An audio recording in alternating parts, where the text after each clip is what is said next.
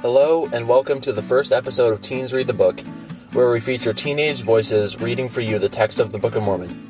I'm your host, McKay Nelson. The Book of Mormon is a sacred book of scripture abridged by a prophet historian named Mormon, who lived on the American continent about sixteen hundred years ago. It was originally written on gold plates that were discovered and translated by a young American prophet named Joseph Smith. It was first published in English in eighteen thirty and has since been translated into one hundred ten languages and printed over one hundred ninety-two million times. It is since considered scripture by members of the Church of Jesus Christ of Latter-day Saints and is, along with the Bible, another testament or witness of the Lord Jesus Christ. This is our first podcast in a series in which we hope to bring you the entire text of this book. Today we will hear the introductory sections that precede the Book of Mormon's main text itself. These include six things. First up is the title page. Joseph Smith said that the title page of the Book of Mormon is a literal translation taken from the very last leaf on the left-hand side of the collection of plates. Our first reader, Lucy, will give you the text of the title page exactly as translated by Joseph Smith. Next will be the introduction, which is a basic description of the book provided by the church. Then we'll hear the testimonies of two groups of men who are allowed to see the original gold plates. The young prophet Joseph was under strict command from the Lord to only show the plates to a limited number of people. The three witnesses were shown the plates by an angel, and then later the eight witnesses were shown the plates by Joseph Smith himself. Interestingly, the second group got to handle the plates, but the first didn't. The testimony written by these two groups of men provides one of the proofs, if you will, of the truthfulness of the Book of Mormon. In the case of the wit. of the witnesses, even though they each ended up spending some time out of the church for one reason or another, none of them ever denied the experience they had in having an angel actually show them the plates of gold. It's a great story. I'd encourage you to go look it up. Finally, we have the testimony of Joseph Smith himself, who describes his own experience finding ancient plates and bringing forth the Book of Mormon. And last, we'll have one more piece of information that, that provides a brief explanation about the Book of Mormon and what its different segments are. So let's get started.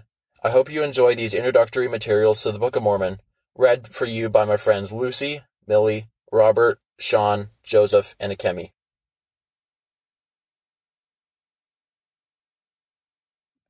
The Book of Mormon, an account written by the hand of Mormon upon plates taken from the plates of Nephi.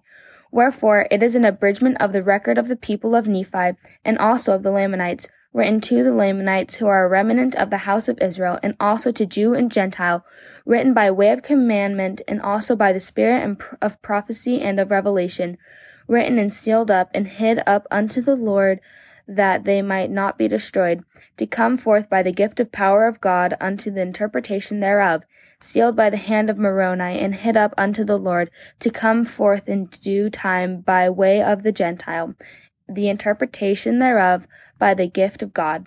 An abridgment taken from the book of Ether also, which is a record of the people of Jared, who were scattered at the time the Lord confounded the language of the people, when they were building a tower to get to heaven, which is to show unto the remnant of the house of Israel what great things the Lord hath done for their fathers, and that they may know the covenants of the Lord, that they are not cast off for, for off forever, and also to the convincing of the Jew and Gentile that Jesus is the Christ, the eternal God, manifesting himself unto all nations.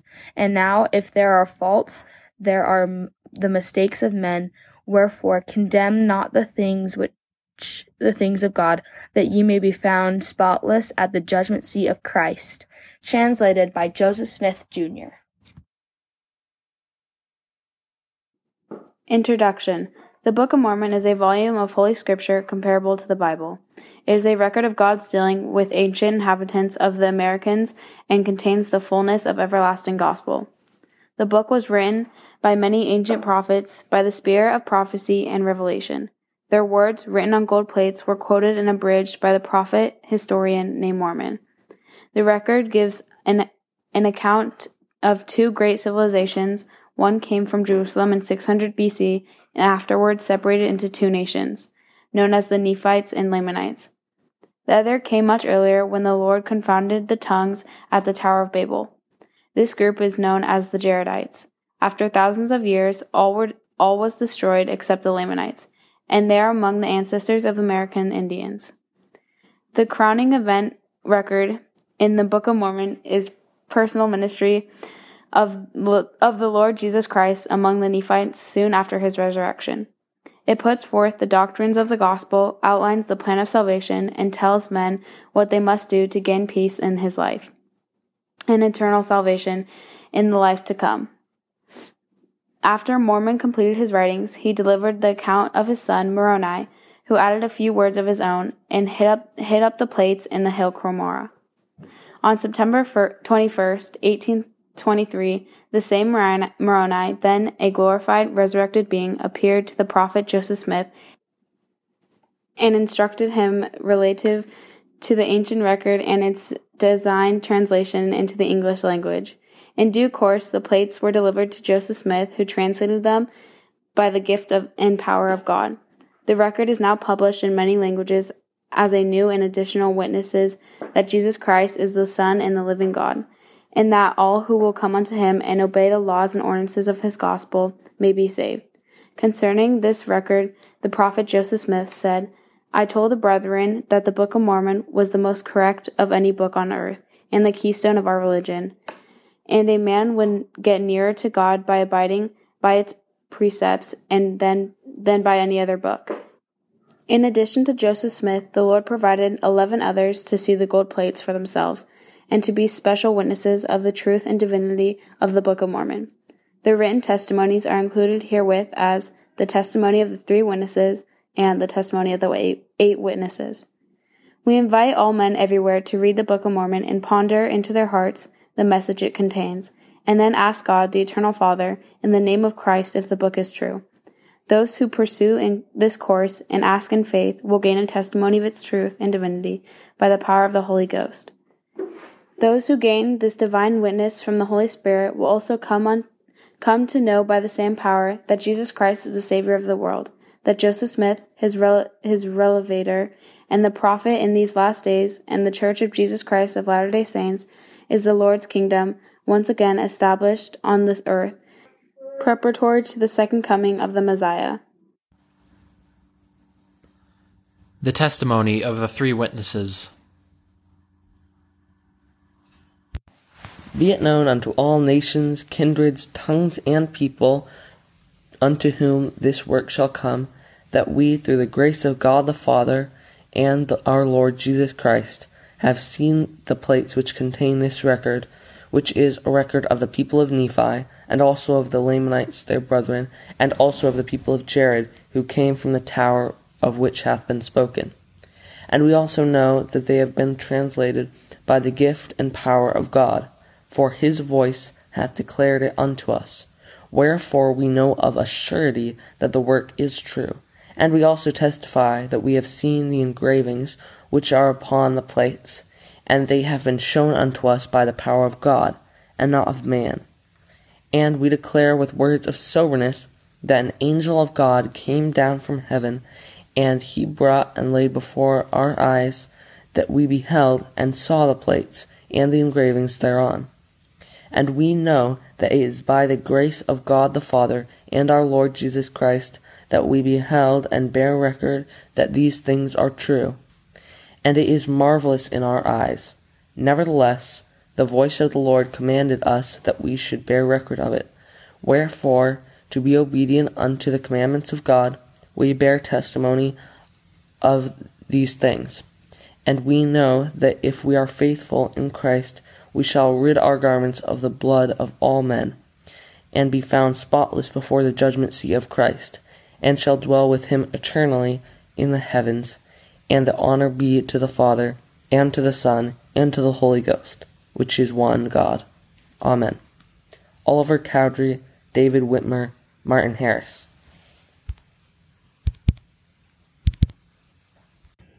Testimony of the Eight Witnesses.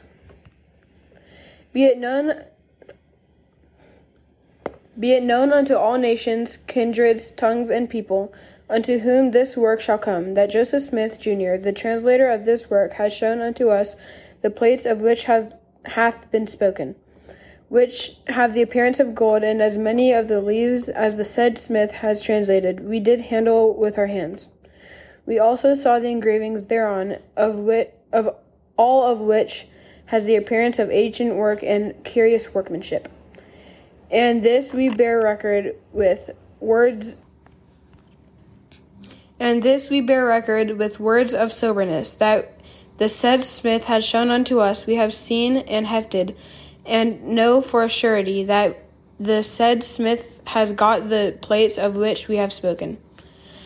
And we give our, our names unto the world, to witness unto the world that which we have seen, and we not and we lie not, God bearing witness of it. Christian Whitmer, Jacob Whitmer, Peter Whitmer Junior, John Whitmer, Hiram Page, Joseph Smith Senior, Hyrum Smith, Samuel H. Smith. The testimony of the prophet Joseph Smith.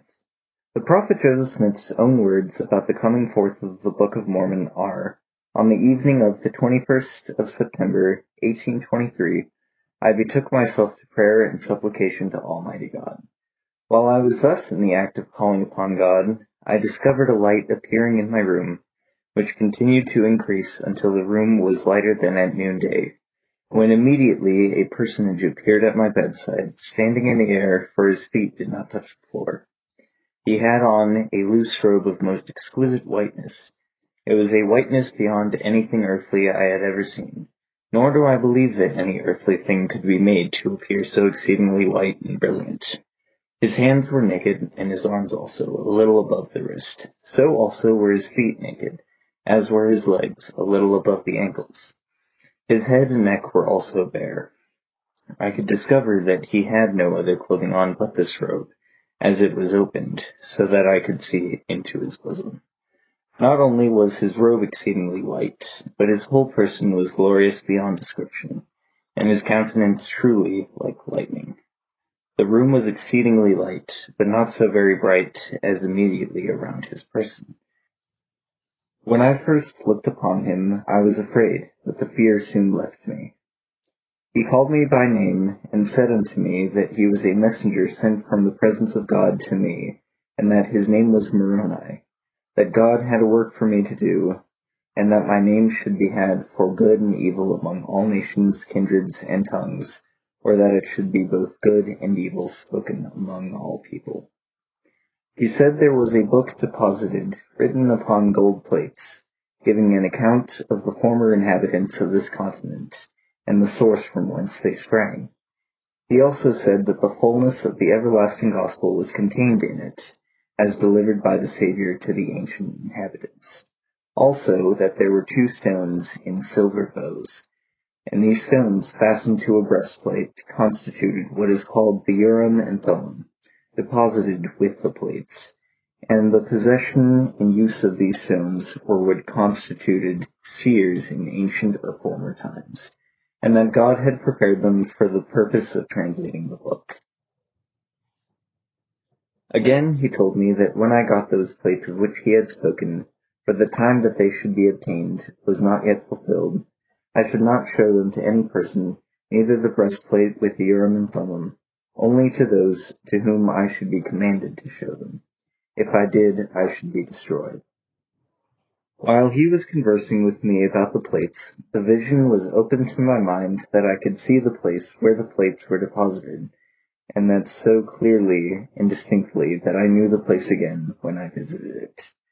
After this communication, I saw the light in the room begin to gather immediately around the person of him who had been speaking to me, and it continued to do so until the room was again left dark, except just around him, when instantly I saw, as it were, a conduit open right up into heaven, and he ascended till he entirely disappeared, and the room was left as it had been before the heavenly light had made its appearance. I lay musing on the singularity of the scene, and marveling greatly at what had been told to me by this extraordinary messenger, when, in the midst of my meditation, I lay musing on singularity of the scene, and marveling greatly at what had been told to me by this extraordinary messenger, when, in the midst of my meditation, I suddenly discovered that my room was again beginning to get lighted, and in an instant, as it were, the same heavenly messenger was again by my bedside. He commenced, and again related the very same things which he had done at his first visit, without the least variation, which having done, he informed me of great judgments which were coming upon the earth, with great desolations by famine, sword, and pestilence, and that these grievous judgments would come on the earth in this generation. Having related these things, he again ascended as he had done before. By this time, so deep were the impressions made on my mind that sleep had fled from my eyes, and I lay overwhelmed in astonishment at what I had both seen and heard. But what was my surprise when again I beheld the same messenger at my bedside, and heard him rehearse or repeat over again to me the same things as before, and added a caution to me, telling me that Satan would try to tempt me, in consequence of the indigent circumstances of my father's family, to get the plates for the purpose of getting rich. This he forbade me, saying that I must have no other object in view in getting the plates but to glorify God, and must not be influenced by any other motive than that of building his kingdom. Otherwise I could not get them. After this third visit, he again ascended into heaven as before, and I was again left to ponder on the strangeness of what I had just experienced, when almost immediately after the heavenly messenger had ascended from me for the third time, the cock crowed, and I found that day was approaching, so that our interviews must have occupied the whole of that night. I shortly arose from my bed, and as usual, went to the necessary labors of the day, but in attempting to work as at other times, I found my strength so exhausted as to render me entirely unable. My father, who was laboring along with me, discovered something to be wrong with me, and told me to go home. I started with the intention of going to the house, but in attempting to cross the fence out of the field where we were, my strength entirely failed me, and I fell helpless on the ground, and for a time was quite unconscious of anything. The first thing I can recollect was a voice speaking unto me, calling me by name. I looked up and beheld the same messenger standing over my head, surrounded by light as before. He then again related unto me all that he had related to me the previous night, and commanded me to go to my father and tell him of the vision and commandments which I had received. I obeyed. I returned to my father in the field, and rehearsed the whole matter to him. He replied to me that it was of God, and told me to go and do as, as commanded by the messenger. I left the field, and went to the place where the messenger had told me the plates were deposited. And owing to the distinctness of the vision which I had had concerning it, I knew the place the instant that I arrived there. Convenient to the village of Manchester, Ontario County, New York, stands a hill of considerable size, and the most elevated of any in the neighborhood. On the west side of this hill, not far from the top, under a stone of considerable size, lay the plates deposited in a stone box. This stone was thick and rounding in the middle on the upper side, and thinner towards the edges, so that the middle part of it was visible above the ground, but the edge all around was covered with earth. Having removed the earth, I obtained a lever, which I got fixed under the edge of the stone, and with a little exertion raised it up. I looked in, and there indeed did I beheld the plates, the Urim and Thummim, and the breastplate, as stated by the messenger. The box in which they lay was formed by laying stones together in some kind of cement. In the bottom of the box were laid two stones crossways of the box, and on these stones lay the plates and the other things with them. I made an attempt to take them out, but was forbidden by the messenger, and was again informed that the time for bringing them forth had not yet arrived, neither would it until four years from that time. But he told me that I should come to that place precisely in one year from that time, and that he would meet there with me, and that I should continue to do so until the time should come for obtaining the plates. Accordingly, as I had been commanded, I went at the end of each year, and at each time I found the same messenger there, and received instruction and intelligence from him at each of our interviews, respecting what the Lord was going to do, and how and in what manner his kingdom was to be conducted in the last days. At length the time arrived for obtaining the plates, the Urim and Thummim, and the breastplate.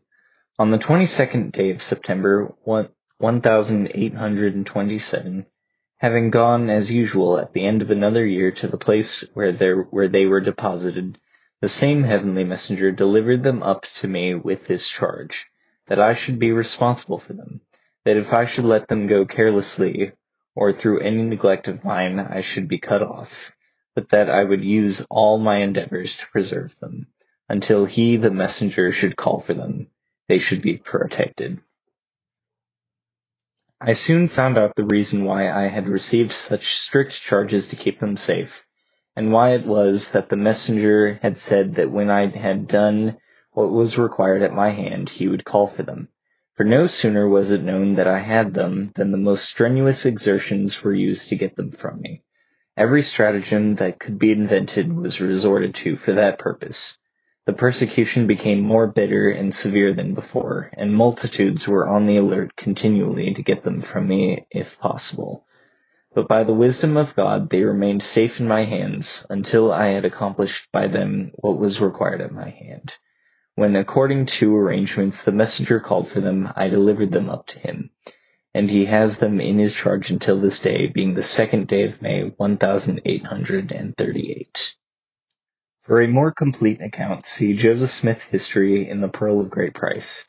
The ancient record thus brought forth from the earth as the voice of a people speaking from the dust and translated into modern speech by the gift and power of God as attested by divine affirmation was first published to the world in the year eighteen thirty as the Book of Mormon.